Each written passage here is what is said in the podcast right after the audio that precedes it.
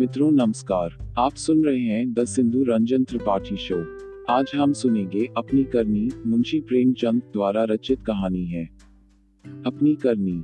आह अभागा में, मेरे कर्मों के फल ने आज यह दिन दिखाए कि अपमान भी मेरे ऊपर हंसता है, और यह सब मैंने अपने हाथों किया।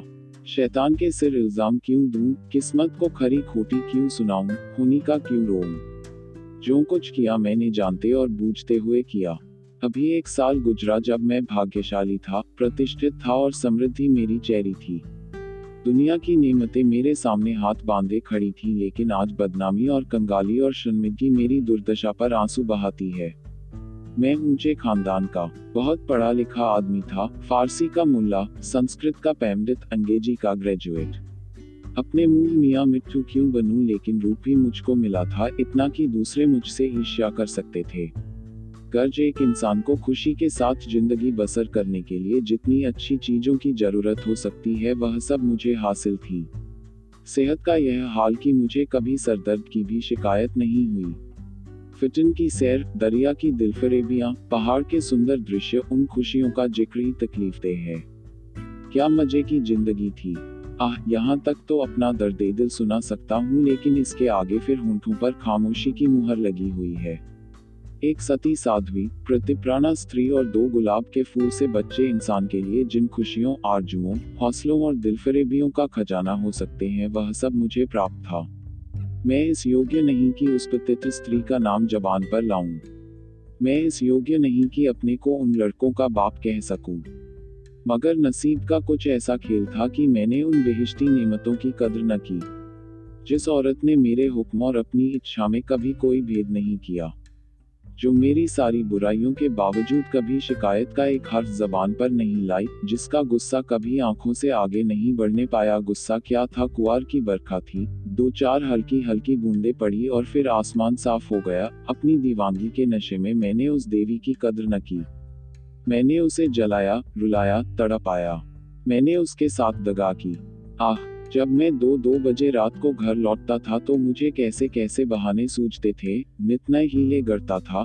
शायद विद्यार्थी जीवन में जब बैंड के मजे से मदरसे जाने की इजाजत न देते थे, उस वक्त भी बुद्धि इतनी प्रखर न थी। और क्या उस क्षमा की देवी को मेरी बातों पर यकीन आता था। वह भोली थी मगर ऐसी नादान न थी। मेरी खुमार भरी आंखें और मेरे उथले भाव और मेरे झूठे प्रेम प्रदर्शन का रहस्य क्या उससे छिपा रह सकता था। लेकिन उसकी रग रग में शराफत भरी हुई थी, कोई कमीना ख्याल उसकी जबान पर नहीं आ सकता था। वह उन बातों का जिक्र करके या अपने संदेहों को खुलेआम दिखलाकर हमारे पवित्र संबंध में खिंचाव या बदमजगी पैदा करना बहुत अनुचित समझती थी। मुझे उसके विचार उसके माथे पर लिखे मालूम होते थे। उन बदमजगियों के मुकाबले में उसे जलना और रोना ज्यादा पसंद था। शायद वह समझती थी कि मेरा नशा खुद ब खुद उतर जाएगा। काश इस शराफत के बदले उसके स्वभाव में कुछ ओछापन और अनुदारता भी होती। काश वह अपने अधिकारों को अपने हाथ में रखना जानती। काश वह इतनी सीधी न होती। काश अब अपने मन के भावों को छिपाने में इतनी कुशल न होती। काश वह इतनी मक्कार न होती। लेकिन मेरी मक्कारी और उसकी मक्कारी में कितना अंतर था। मेरी मक्कारी हरामकारी थी, उसकी मक्कारी आत्मबलिदानी।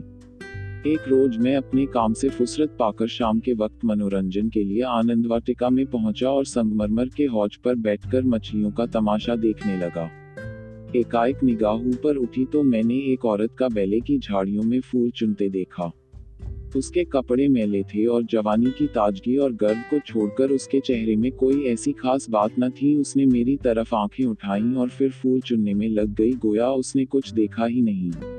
उसके इस अंदाज ने, चाहे वह उसकी सरलता ही क्यों न रही हो, मेरी वासना को और भी उद्दीप्त कर दिया। मेरे लिए यह एक नई बात थी कि कोई औरत इस तरह देखे कि जैसे उसने नहीं देखा। मैं उठा और धीरे धीरे कभी जमीन और कभी आसमान की तरफ ताकते हुए बेले की झाड़ियों के पास जाकर खुद भी फूल चुनने लगा। इस ढिठाई का नतीजा यह हुआ कि वह मालिन की लड़की वहां से तेजी के साथ बाग के दूसरे हिस्से में चली गई। उस दिन से मालूम नहीं वह कौन सा आकर्षण था जो मुझे रोज शाम के वक्त आनंद वाटिका की तरफ खींच ले जाता। उसे मुहब्बत हरगिज नहीं कह सकते।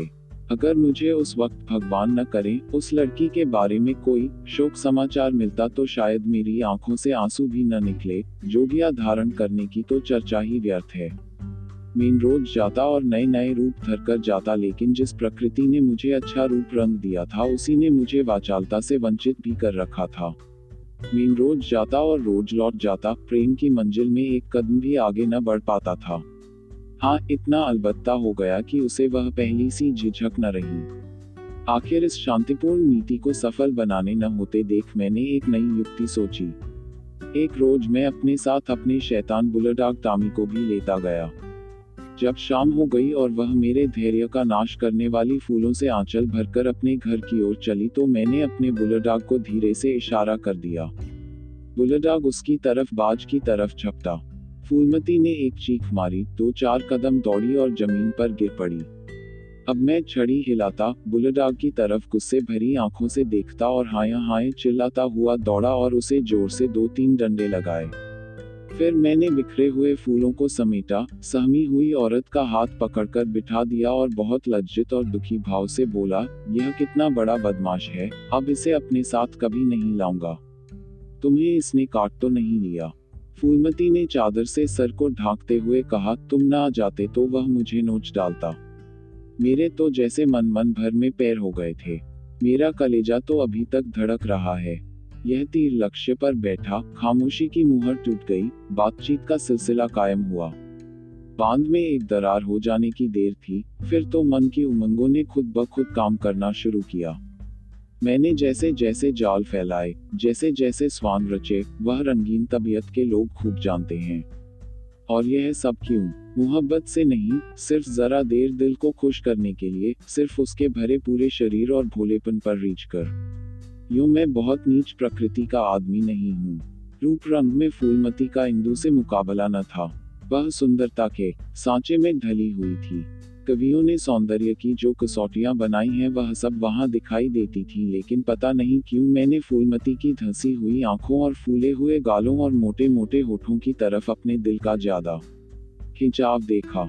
आना जाना बड़ा और महीना भर भी गुजरने न पाया कि मैं उसकी मोहब्बत के जाल में पूरी तरह फंस गया। मुझे अब घर की सादा जिंदगी में कोई आनंद न आता था, लेकिन दिल ज्यों ज्यों घर से उचटता जाता था त्यों त्यों मैं पत्नी के प्रति प्रेम का प्रदर्शन और भी अधिक करता था। मैं उसकी फरमाइशों का इंतजार करता रहता और कभी उसका दिल दुखाने वाली कोई बात मेरी जबान पर न आती। शायद मैं अपनी आंतरिक उदासीनता को शिष्टाचार के पर्दे के पीछे छिपाना चाहता था। धीरे धीरे दिल की यह कैफियत भी बदल गई और बीवी की तरफ से उदासीनता दिखाई देने लगी। घर में कपड़े नहीं है, लेकिन मुझसे इतना न होता कि पूछ लूं। सच यह है कि मुझे अब उसकी खातिरदारी करते हुए एक डर सा मालूम होता था कि कहीं उसकी खामोशी की दीवार टूट न जाए और उसके मन के भाव जबान पर न आ जाए। यहाँ तक कि मैंने गिरस्ती की जरूरतों की तरफ से भी आंखें बंद कर ली। अब मेरा दिल और जान और रुपया पैसा सब फूलमती के लिए था। मैं खुद कभी सुनार की दुकान पर न गया था, लेकिन आजकल कोई मुझे रात गए एक मशहूर सुनार के मकान पर बैठा हुआ देख सकता था। बजाज की दुकान में भी मुझे रुचि हो गई। एक रोज शाम के वक्त रोज की तरह मैं आनंद वाटिका में सैर कर रहा था और फूलमती सोहलो सिंगार किए, मेरी सुनहरी रुपहली भेंटों से लदी हुई, एक रेशमी साड़ी पहने बाग की क्यारियों में फूल तोड़ रही थी, बल्कि यूं कहो कि अपनी चुटकियों में मेरे दिल को मसल रही थी। उसकी छोटी छोटी आंखें उस वक्त नशे के हुस्न में फैल गई थीं और उनमें शोखी और मुस्कुराहट की झलक नजर आती थी। अचानक महाराजा साहब भी अपने कुछ दोस्तों के साथ मोटर पर सवार आ पहुंचे। मैं उन्हें देखते ही अगवानी के लिए दौड़ा और आदाब बजा लाया। बेचारी फूलमती महाराजा साहब को पहचानती थी, लेकिन उसे एक घने कुंज के अलावा और कोई छिपने की जगह न मिल सकी। महाराजा साहब चले तो हौज की तरफ, लेकिन मेरा दुर्भाग्य उन्हें क्यारी पर ले चला जिधर फूलमती छिपी हुई थर थर कांप रही थी। महाराजा साहब ने उसकी तरफ आश्चर्य से देखा और बोले, यह कौन औरत है? सब लोग मेरी ओर प्रश्न भरी आंखों से देखने लगे और मुझे भी उस वक्त यही ठीक मालूम हुआ कि इसका जवाब मैं ही दूं, वरना फूलमती न जाने क्या आफत अड़ा दे। लापरवाही के अंदाज से बोला, इसी बाग के माली की लड़की है, यहाँ फूल तोड़ने आई होगी। फूलमती लज्जा और भय के मारे जमीन में धंसी जाती थी। महाराजा साहब ने उसे सर से पांव तक गौर से देखा और तब संदेहशील भाव से मेरी तरफ देखकर बोले, यह माली की लड़की है। मैं इसका क्या जवाब देता। इसी बीच कमबख्त दुर्जन माली भी अपनी फटी हुई पाक संभालता, हाथ में कुदाल लिए हुए दौड़ता हुआ आया और सर को घुटनों से मिलाकर महाराज को प्रणाम किया। महाराजा ने जरा तेज लहजे में पूछा, यह तेरी लड़की है? माली के होश उड़ गए, कांपता हुआ बोला, हुजूर। महाराज, तेरी तनख्वाह क्या है? दुर्जन, हुजूर 5 रुपये। महाराज, यह लड़की कुंवारी है या ब्याही? दुर्जन, हुजूर अभी कुंवारी है। महाराज ने गुस्से में कहा, या तो तू चोरी करता है या डाका मारता है, वरना यह कभी नहीं हो सकता कि तेरी लड़की अमीरजादी बनकर रह सके। मुझे इसी वक्त इसका जवाब देना होगा, वरना मैं तुझे पुलिस के सुपुर्द कर दूंगा। ऐसे चाल चलन के आदमी को मैं अपने यहाँ नहीं रख सकता। माली की तो घिघी बंध गई और मेरी यह हालत थी कि काटो तो बदन में लहू नहीं। दुनिया अंधेरी मालूम होती थी। मैं समझ गया कि आज मेरी शामत सर पर सवार है, वह मुझे जड़ से उखाड़ कर दम लेगी। महाराजा साहब ने माली को जोर से डांट कर पूछा, तू खामोश क्यों है, बोलता क्यों नहीं? दुर्जन फूट फट कर रोने लगा। जब जरा आवाज सुधरी तो बोला, हुजूर, बाप दादे से सरकार का नमक खाता हूँ, अब मेरे बुढ़ापे पर दया कीजिए, यह सब मेरे फूटे नसीबों का फेर है। धर्मावतार, इस छोकरी ने मेरी नाक कटा दी, कुल का नाम मिटा दिया। अब मैं कहीं मुंह दिखाने लायक नहीं हूँ। इसको सब तरह से समझा बुझाकर हार गए हुजूर, लेकिन मेरी बात सुनती ही नहीं तो क्या करूँ? हुजूर, माई बाप हैं, आपसे क्या पर्दा करूँ? उसे अब अमीरों के साथ रहना अच्छा लगता है और आजकल के रईसों और अमीरों को क्या कहूँ, दीनबंधु सब जानते हैं। महाराजा साहब ने जरा देर गौर करके पूछा, क्या उसका किसी सरकारी नौकर से संबंध है? दुर्जन ने सर झुकाकर कहा, हुजूर। महाराज साहब, वह कौन आदमी है, तुम्हें उसे बतलाना होगा। दुर्जन, महाराज जब पूछेंगे बता दूंगा, सांझ को आंच क्या। मैंने तो समझा था कि इसी वक्त सारा पर्दाफाश हुआ जाता है, लेकिन महाराजा साहब ने अपने दरबार के किसी मुलाजिम की इज्जत को इस तरह मिट्टी में मिलाना ठीक नहीं समझा। वे वहां से टहलते हुए मोटर पर बैठकर महल की तरफ चले। इस मनहूस वाकये के एक हफ्ते बाद एक रोज मैं दरबार से लौटा तो मुझे अपने घर में से एक बूढ़ी औरत बाहर निकलती हुई दिखाई दी। उसे देखकर मैं ठिठका। उसे चेहरे पर बनावटी भोलापन था, जो कुटनियों के चेहरे की खास बात है। मैंने उसे डांट कर पूछा, तू कौन है, यहाँ क्यों आई है? बुढ़िया ने दोनों हाथ उठाकर मेरी बलाई ली और बोली, बेटा नाराज न हो, गरीब भिखारी हूँ, मालिक इनका सुहाग भरपूर रहे। उसे जैसा सुनती थी वैसा ही पाया। यह कहकर उसने जल्दी से कदम उठाए और बाहर चली गई। मेरे गुस्से का पारा चढ़ा। मैंने घर जाकर पूछा, यह कौन औरत थी? मेरी बीवी ने सर झुकाए धीरे से जवाब दिया, क्या जानू, कोई भिखरिन थी।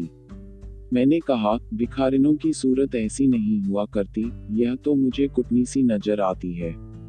साफ साफ बताऊं, उसके यहाँ आने का क्या मतलब था? लेकिन बजाय कि इन संदेह भरी बातों को सुनकर मेरी बीवी गर्व से सिर उठाए और मेरी तरफ उपेक्षा भरी आंखों से देखकर अपनी साफ्तली का सबूत दे, उसने सर झुकाए हुए जवाब दिया, मैं उसके पेट में थोड़े ही बैठी थी, भीख मांगने आई थी, भीख दे दी, किसी के दिल का हाल कोई क्या जाने। उसके लहजे और अंदाज से पता चलता था कि वह जितना जबान से कहती है, उससे ज्यादा उसके दिल में है।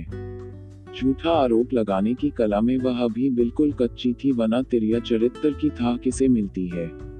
मैं देख रहा था कि उसके हाथ पांव थरथरा रहे हैं। मैंने झपटकर उसका हाथ पकड़ा और उसके सिर को ऊपर उठाकर बड़े गंभीर क्रोध से बोला, इंदु, तुम जानती हो कि मुझे तुम्हारा कितना एतबार है, लेकिन अगर तुमने इसी वक्त सारी घटना सच सच न बता दी तो मैं नहीं कह सकता कि इसका नतीजा क्या होगा। तुम्हारा ढंग बतलाता है कि कुछ न कुछ दाल में काला जरूर है। यह खूब समझ रखो कि मैं अपनी इज्जत को तुम्हारी और अपनी जानों से ज्यादा अजीज समझता हूँ। मेरे लिए यह डूब मरने की जगह है कि मैं अपनी बीवी से इस तरह की बातें करूँ, उसकी ओर से मेरे दिल में संदेह पैदा हो। मुझे अब ज्यादा सब्र की गुंजाइश नहीं है, बोलो क्या बात है।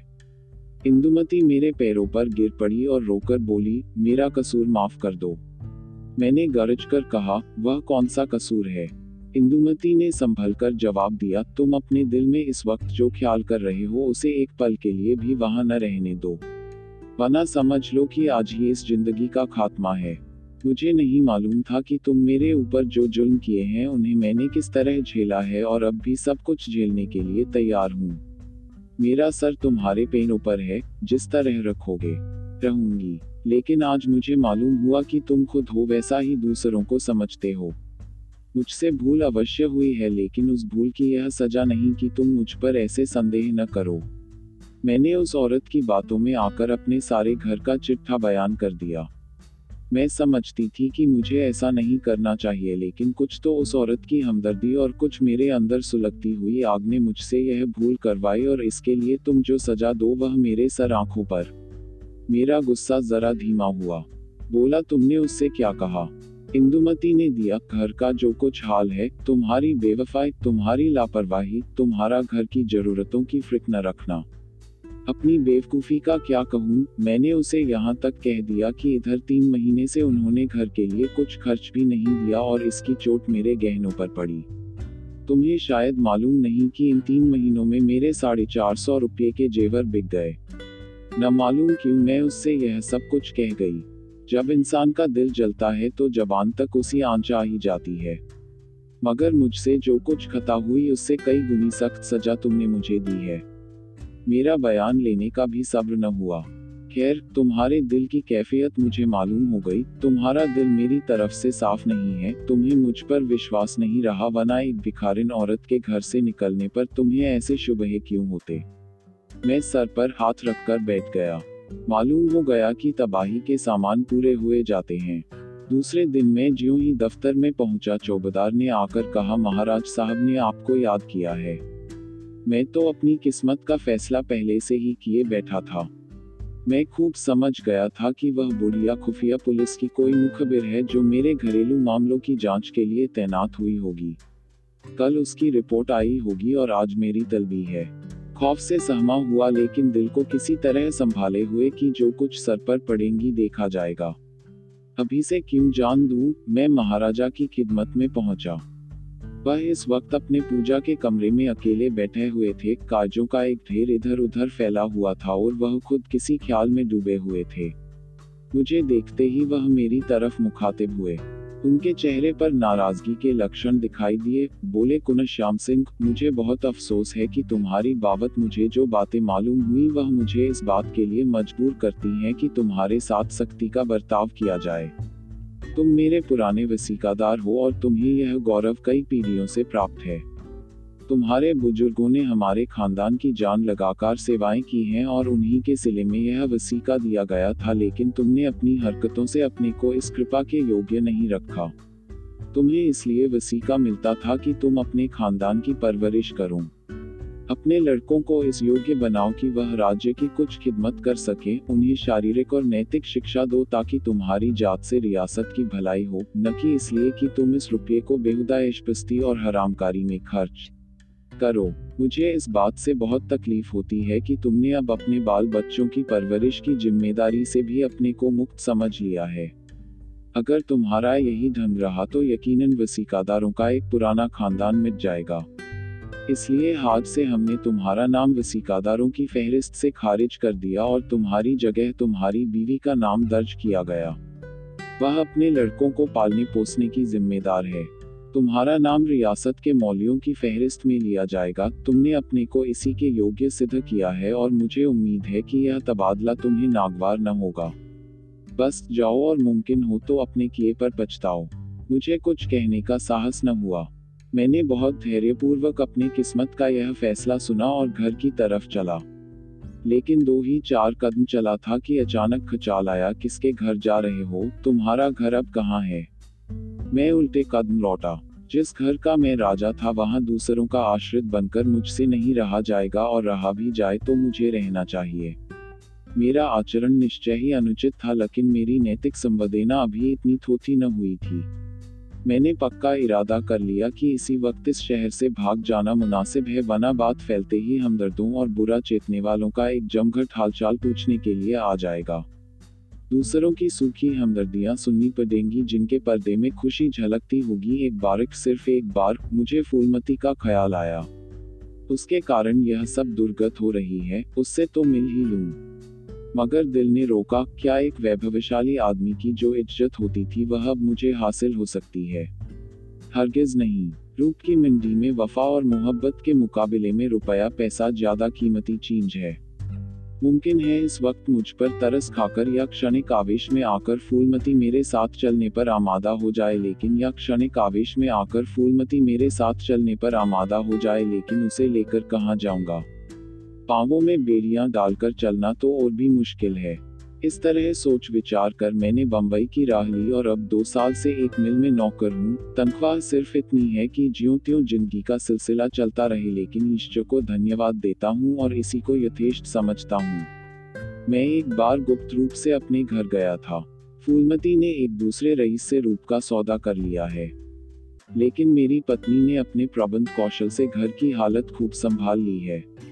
मैंने अपने मकान को रात के समय लालसा भरी आंखों से देखा। दरवाजे पर 2 लालटेनें जल रही थीं और बच्चे इधर उधर खेल रहे थे।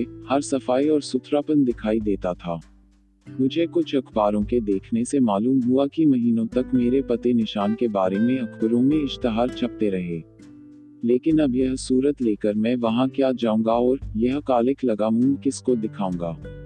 अब तो मुझे इसी गिरी पड़ी हालत में जिंदगी के दिन काटने हैं, चाहे रोकर काटूं या हंसकर। मैं अपनी हरकतों पर अब बहुत शर्मिंदा हूँ। अफसोस मैंने उन नेमतों की कदर न की, उन्हें लात से ठोकर मारी। यह उसी की सजा है कि आज मुझे यह दिन देखना पड़ रहा है। मैं वह परवाना हूँ जिसकी खाक भी हवा के झोंकों से नहीं बची।